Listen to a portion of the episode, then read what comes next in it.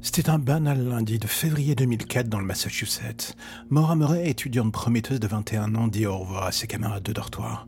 Personne se doute qu'à ce moment-là, ils ne la reverront plus jamais.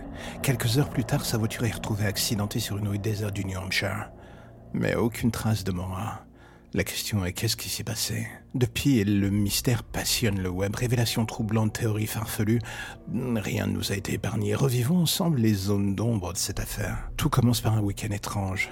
Mora est bouleversée après avoir provoqué un accident avec sa voiture universitaire. Elle se confie peu. Le lundi à 13h30, après l'université, elle quitte précipitamment le campus, mentant sur son emploi du temps. Personne ne la reverra vivante. À 19h, sa Saturne noire est retrouvée encastrée dans un arbre à Woodsville dans le New Hampshire.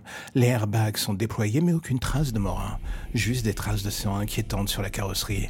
Les analyses ADN ne donneront absolument rien. Bizarrement, avant l'accident, elle avait recherché sur Internet des zones isolées dans les montagnes du Vermont.